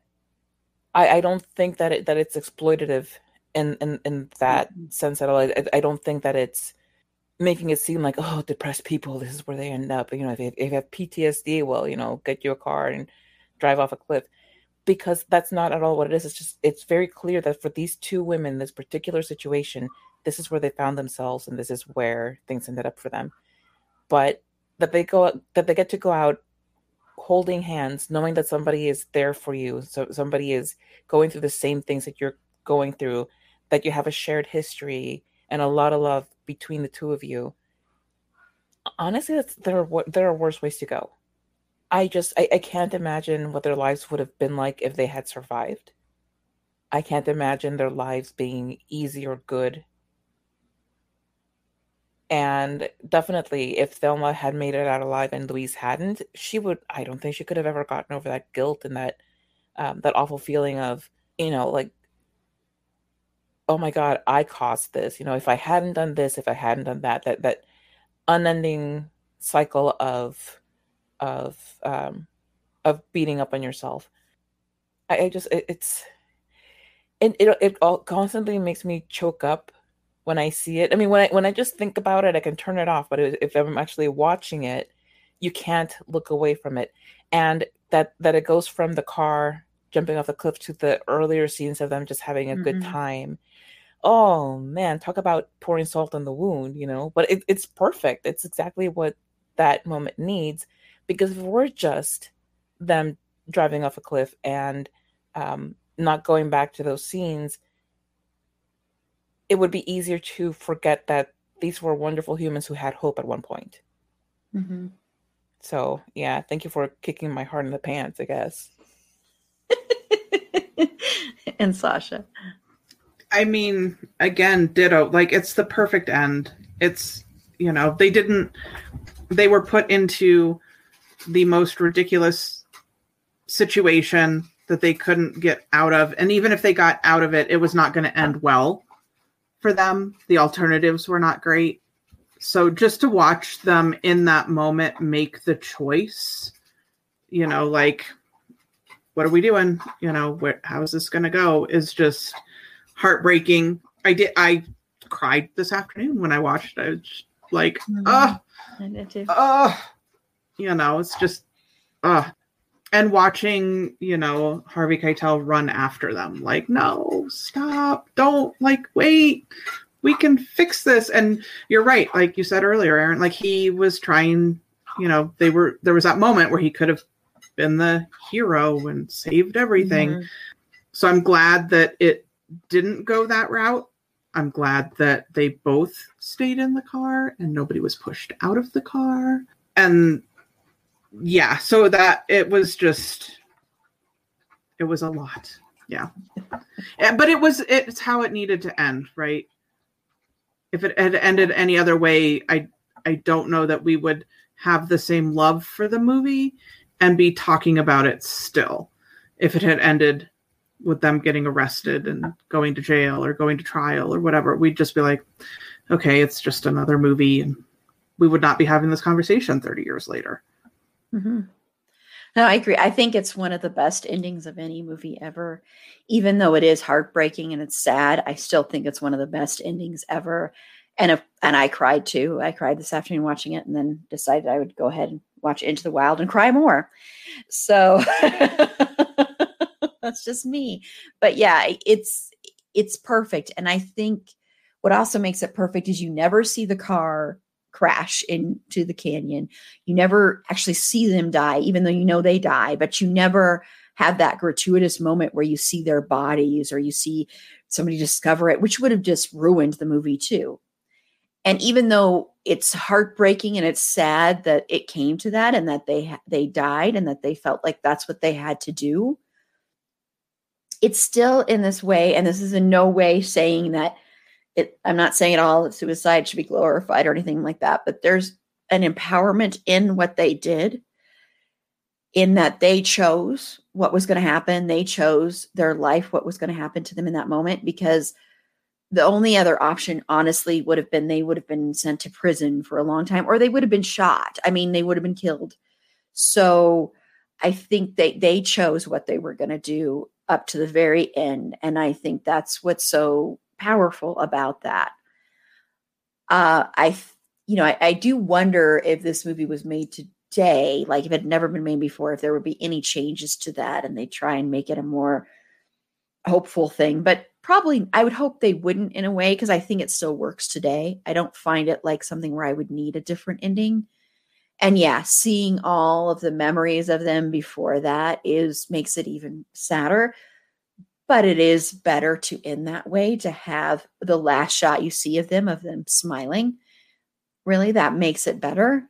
And once again, the fact that we never see their bodies, we never see them actually die, is such a perfect decision. Because if you had seen that, that would have just been like, what are you doing? This would have been, it would have been awful. And again, also, if Thelma had been pushed from the car, that would have been awful because that would have just it would have just ruined well, it. All of it, you know, this movie is so much about choice and yes. making mm-hmm. choices yeah. and decisions. If you had stripped that power of choice from Thelma, it would have undercut everything yeah. from before. And with choice comes consequences. And they've already in, in, this movie they don't really face consequences they face the possibility of, of consequences mm-hmm. so when they go off the cliff and you don't see the car explode and you don't see the bodies afterwards it's in the same theme with the rest of it because logically you know what happens but it's still left in your mind that it's still a possibility of the consequence of their choice mm-hmm. um, and it it would have been it, it would have been just another moment of gratuitous violence for the sake of it just like the decision could have been made easily to have the sex scene um, between Thelma and JD be more steamy, be more, and it was steamy enough, but it could have been very different because in that scene, he's not dominating her; she's letting yeah. him do something, and she's the one really in control so this again this ending not gratuitous it's perfect because it, it back to who they were in happier times and it it reminds you how quickly things devolved and it's just like the perfect way to end it mm-hmm. yeah exactly and and that's sorry sasha go ahead and i was going to say when you were talking about if they were to remake it today how the ending could be different and the only thing i want to throw out there is if if it were made today and they left everything the same and ended at the exact same, what would happen is after all the fabulous pictures fade to black, and you would have, if you are feeling suicidal or you know oh, somebody oh, yeah, who is, true. and then they would yeah. give you 1 800 273 8255. That's what would happen. That's true. That's that's a very good point. Yeah, yeah, and there because would that's be, what they do now. Yeah, and there would be a lot of like I'm going to re-record trigger warnings for the episode. Yeah, you would have had trigger warnings because when you went into this movie, you didn't know that. You didn't know they mm-hmm. were going to, unless you had gotten spoiled somehow. But this right. was before internet, so you wouldn't have known that they were going to fly off the cliff. Um, you wouldn't have known that stuff. Yep. Yeah, they yeah, they might have put cool. in a warning for like domestic violence support hotlines now, right? So they would have done the suicide hotline. They would have done domestic violence supports and sexual assault. Yeah. They would have given you all the resources point. at the end if they were going to make it exact same, like change nothing. It's just as soon as they fade to black before the credits roll, they would give you those support hotlines.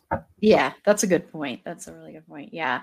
Yeah. And I wanted to add quickly about the sex scene. One other thing I didn't I didn't say with that whole thing of him not dominating her. It's so important that he didn't dominate her because she's already been through an attempted rape. And if they had shown another sex scene where it was something where she desired him and he dominated her, it would have been so awful and in bad taste.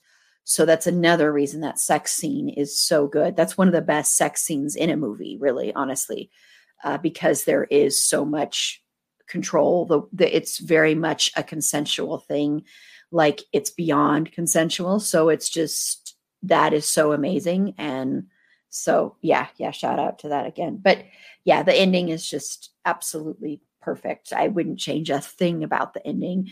I really wouldn't change a thing about this movie, to be honest. I can't think of anything I would honestly change, uh, which is pretty remarkable. So yeah, I'm glad that I you can buy this movie, everybody. You can buy this movie for five dollars on Amazon Prime. Which is exactly what I did. I was like, That's what I did too. Yeah. That's what I did too. I was so like, Tasha. yeah, so decided, yeah, that's yeah. I bought it on Vudu. Same thing. Same Five thing. bucks. Yeah, I was like, wait, so I'd pay four dollars to rent it. Yep. And then five dollars to own it. this is mine forever now. I know. I know. okay, last thing I want to just touch on, and we've kind of touched on a little bit, is when this movie came out, and there's a documentary that I highly, highly recommend everyone watch called This Changes Everything. And it was a documentary that uh, Geena Davis produced and helped put out. And I saw it in 2009, the end of 2019. And it's all about the fact that, you know, she made it because when she made Thelma and Louise, when this came out, a lot of people said this changes everything. There's going to be more women, you know, centered films like this. There's going to be more women in, in, films that are where they're not just there to help the man or the man doesn't doesn't the story doesn't revolve around the man and they're just there or more fleshed out characters, more stuff for them to do. And it didn't, of course. And that's what that documentary is about. And of course, Geena Davis started the Geena Davis Institute, which studies media, including cartoons and all forms of media for representation. Um, and they, you know, have everything against the Bechdel test and everything like that too. So I just big shout out to Geena Davis because it's amazing. I mean, it's not just her doing it. Of course, she has people working with her, but just huge shout out to her for that. So, of course, this didn't change everything, and we are still striving and still working hard. So what are your thoughts on that carla on the fact that you know we still 30 years later? It is still unbelievably sad. Like it's it's sad and it's frustrating and more frustrating than sad at this point because i'm at the point where i'm just angry about about it. You know it, there's no reason why we should still be fighting for representation in pretty much any anything, you know, when it comes to movies about women, we're still often fighting the same battles of, okay, well, she's still, you know, we still see a lot of damsels in distress. We still see a lot of of women who are play they, they play against the man in a way such that the the man is the the alpha of the movie and the woman is just there to kind of second guess him until she gets on board and then they boink and then at the end she throws us some witty reply and like that's her feminism showing. And it's oh my god it's a, a constant struggle because anytime that a movie like Thelma and Louise comes along and shakes the table, there's so much pushback that we end up back where we were before that and that's not going to change anytime soon because the people at the top are still primarily cis hetero white men. And until that changes, we can't really expect there to be lasting change in anything. You know, we, there needs to be representation in every aspect of everything to do with filmmaking, film distribution, because that's another issue you know like okay you can make a movie if you want but who's going to distribute it for you if some random dude decides mm, that's very niche i don't think that mm-hmm. we can sell it to the mainstream audience which is cis hetero white men and suddenly brilliant idea is for naught so while i do think that there have been strides made in the fact that women were able to be seen as viable action heroes and viable physical stunt kind of thing or whatever there's still a lot of progress to be made. And it's still sad that there that the progress that has been made is not honestly all that great. Yeah and sasha. I, ditto I mean, it's heartbreaking that we're still like, hey, it's been 30 years. Nothing's changed. Mm-hmm. It it hasn't. I think we have well that's not true. Some things have changed. I do think that we have more uh female maybe that's not true. We'd have to Google that. More female directors and female like led movies, maybe. Th- than 30 years ago? Maybe a little bit, but it's still but not and not, it's not not, not significant. Yeah. Mm-hmm. I know it's funny because Carla's talking about female action heroes, and all I can think of is, and I'm gonna blank on her name, and people are gonna pull my geek card from me. Uh Terminator. Um, oh, Sarah Connor. Yeah. What is that actress's name? Though? Um, Linda Hamill. That's it. You know, that was the first thing when Carla said, like, you know, female action heroes. That was the first thought I had, and I was like, look, we have. Oh, and she also has bipolar. I just want to say because I yeah. say okay. just because I always admire when there are people who are right. So mm-hmm. it's just, I don't know. It's frustrating. It's heartbreaking. It's annoying. It's really just annoying. Like why? Why are we still here? Why are we still and all representation? Like why are we still? How is this still a thing? How? Thirty years later, how is this still a thing? We're not. We can't progress. We're stuck it's like we're paddling upstream with no paddles. Mm-hmm. I don't know. And I don't have a fix. I don't have a fix. I don't even know where to begin to fix. You know, I don't. I don't have phenomenal cosmic powers. Otherwise, I would bippity boppity boo a lot of people. But I can't do that. Yeah, I think this is kind of the theme of this year on this podcast. It's not every episode, but it's a running theme. I mean, we've talked about it you know, even in American Psycho, we talked about it because we talked about how important it was that that movie was directed by a woman, but how hard that was to have that happen. The fact that it was directed and written by women. And I mean, even with this one, you look at, and even though we have applauded Ridley Scott at the same time, I wonder if there was a push to even have a woman direct this. And you would hope that in today it would be, and it probably would be directed by Kathryn Bigelow because she does a lot of action. And, you know, I really don't think there's been much progress because even though there is progress in certain areas, I mean, you just recently you look at the Academy Awards and you had Kathryn Bigelow was the first woman to ever win Best Director when she won for The Hurt Locker. But in order for a woman to win a best, uh, and I'm not taking away because I wanted her to win. I love that movie despite my now hatred for Jeremy Renner. I do love that movie. I adore that movie. I think it's one of the best war movies ever made. And I think it's a great examination of the psyche and everything like that. I mean, I could honestly do a whole episode on that movie. It would be hard because I because I wouldn't want to applaud the performance, but I would applaud the performance. But in order for a woman to win Best Director, she had to direct a movie that um, is thought of as a man's movie because there were no there were there was only like really a couple of women in that movie period but it was also an action movie. So the fact that she was directing a genre that people think of as being male made it not easier but it made it i think easier for some to accept that okay we can reward this one and then this year of course you you had uh, Chloé Zhao, but you had her win for Nomadland, which of course that's not an action movie at all. That's like the furthest thing from an action movie. I love that movie, but it's really far from an action movie. But you had her win, and then you also, um, of course, had um, Emerald Fennell nominated for Promising Young Woman. So you did have two women nominated, which it should have been three. Regina King should have been nominated too. But the fact that that was 12 years later and then you have a woman win and two women be nominated is just mind blowing. The fact that you had Emerald Fennell win and that was the first time a woman had won in for forever for, for his best. It could have even been. I don't remember if Thelma and Louise was the last time. I don't think it was, but it was. For, it had been a long time since a woman had won best screenplay. Um, you have at the Academy Awards, you also had where you had this whole buildup where they could have also, it could have, and they would have been all deserved wins. They could have had every single win in the acting ca- category go to a person of color, every single acting win.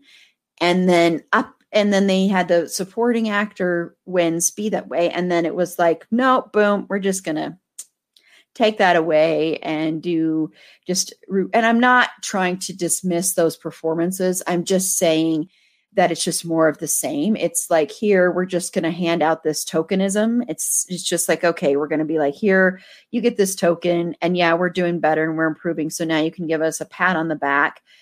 And then it'll just go back to the same thing. Like when moonlight won for best picture which was sadly overshadowed by you know Warren Beatty's mistake there of reading La La Land.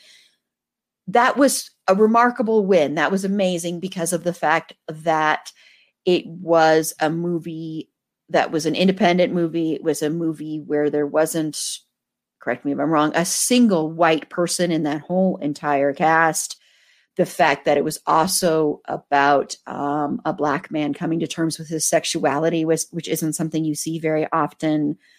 Um, the fact that it was such an independent movie too and it was so centered on a black experience that wasn't about slavery and that it won best picture is remarkable but then you have green book win so it's like you have all these steps and then they're like here we're just giving you this token and it's being taken back and the reason i bring up the other things and not just women is because it's all the same thing it all plays into it because that whole system is run and controlled primarily by white cis men.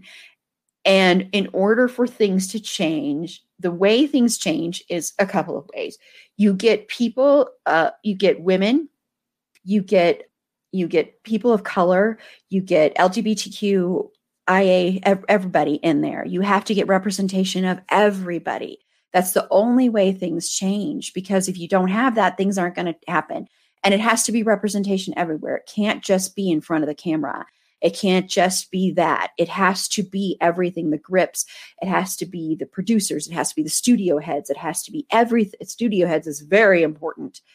And the other thing is the pay disparity because it, you know, of course, there was that Sony email hack and you saw the pay disparity.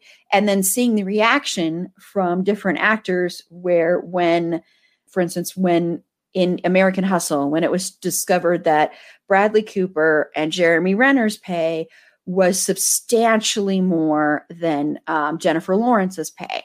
Okay. And the rea- then those two had two very different reactions to that.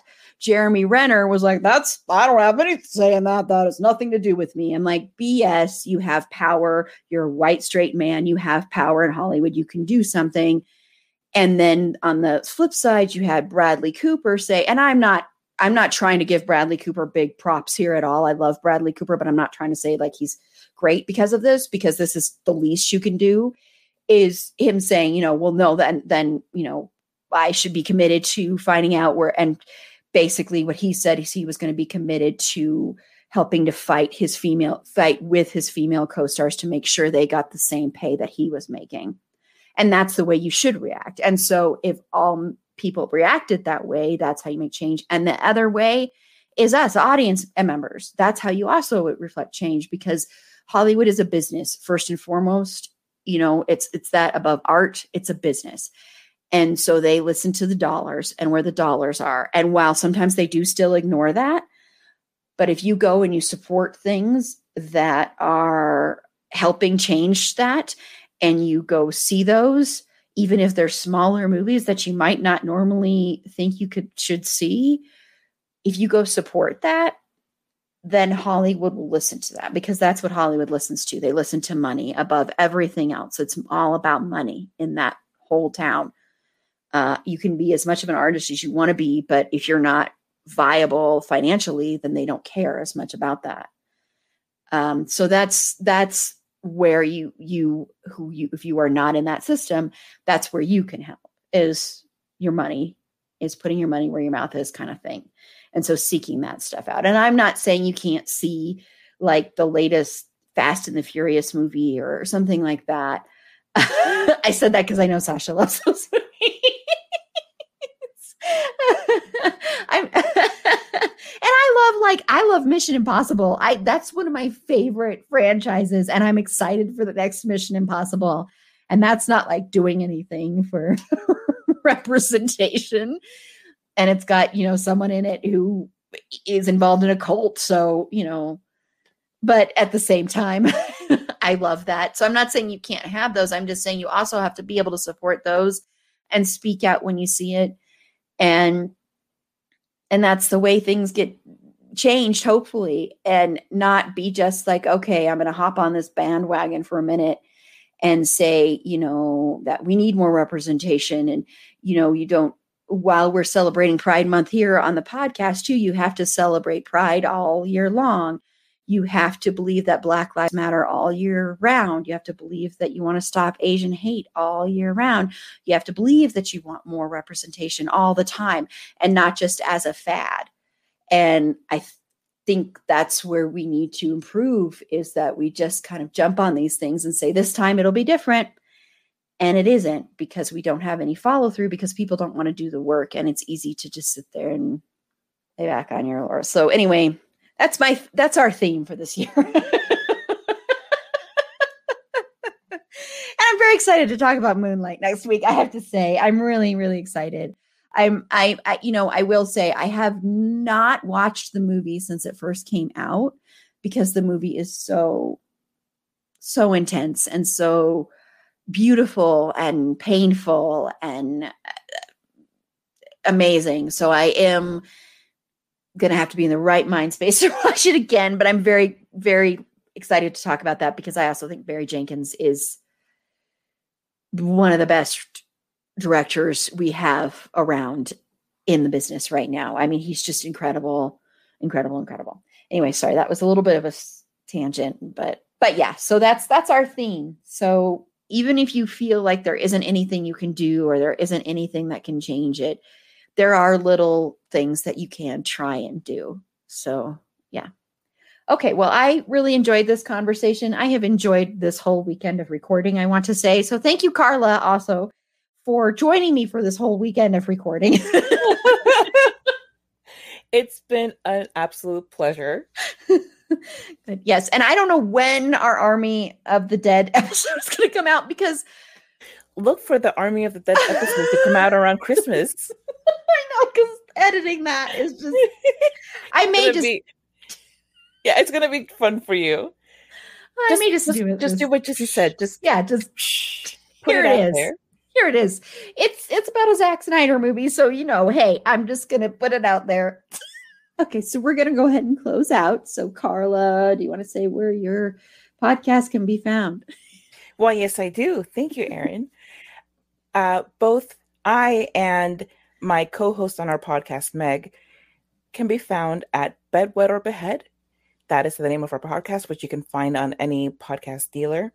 You can also find our Twitter at Bed Wed Behead Pod, on Instagram at wed.bed.behead.pod, or on Facebook, just look for Bedwet or Behead Podcast, and you will find us there. I love how you say podcast dealer. that, that's what, I'm, what I've switched to. i know. To like, I love it because the only like, way now. I'm picturing going to an alleyway and getting my podcast. hey, what, what, what, you got today? Yeah, yeah. I, I got some fandom thing. Yeah. I got Is there a guy like. Want, a, want a podcast? Want a podcast? Yes, exactly. Coat. Yeah. Exactly. Want a true and crime? What are this? I just got in this new batch of sudden but inevitable. What's your poison, honey? That's hilarious. oh man, someone needs to make a video of that or something. get get on it, Carla. yeah, I was gonna say that's Carla's thing. my department. Send me baby Brad Pitt images.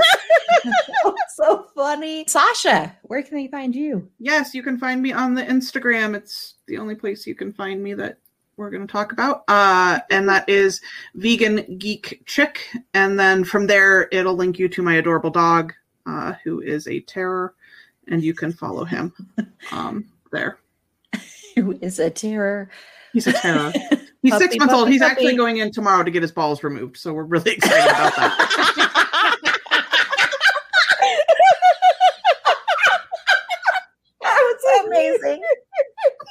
Um, okay, well, this is Erin. this is Erin. You can follow me on Twitter at eAprilBeauty. The E and the A and the B are capitalized. Be sure to like the show on Facebook at facebook.com slash it's a fandom thing pod. On Twitter at fandom thing pod. No, it's in that one. On Instagram at it's a fandom thing pod. If you have any feedback, show notes, if you'd like to be a potential interview guest, or if you are, if you would like to be part of our Halloween trivia epic event that's going to be taking place over 10 weeks, if you would like to possibly host one of those evenings, co host it with me, you I do ask if you are comfortable with it that you dress in theme. We are going to be doing zombies, vampires, werewolves, psychological, uh, paranormal, slashers, uh, queer horror. Um, I know I'm forgetting some, so apologies. Zombies. Um, yeah, so we're going to be doing a bunch of different categories comedy, horror comedy. So if you are at all interested in that, if you're a creator, if you're a fellow podcast, and I haven't reached out to you yet, I'm going to start reaching out to people very soon, probably June or July, to see.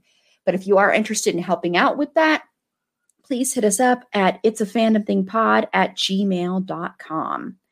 And on our next episode tomorrow, we're going to be streaming our episode kicking off Pride, once again, talking about the movie Moonlight. And then we are also going to be talking about, not on a live stream, but we're going to be talking about the movie Brokeback Mountain.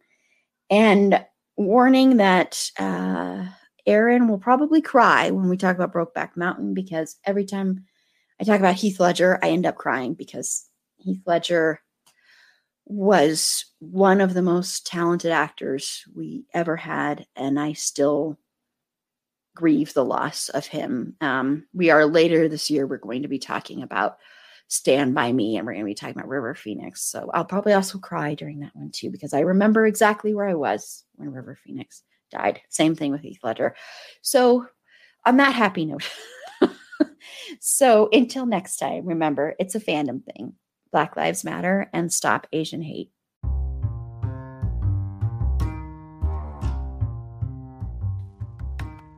Thank you again for listening to It's a Fandom Thing. Be sure to rate and review us on Apple Podcasts and follow us on all your favorite podcast platforms.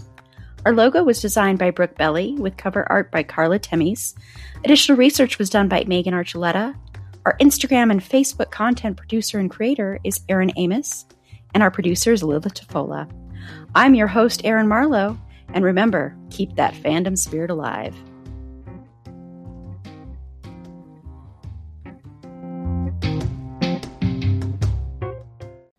Anyway, Who would you vote for, Mr. Zombie? That's an interesting take. I didn't think that you would support the candidate based on their positions on zombies. oh well, that, that does make more sense. Thank you for for giving us your opinion tonight.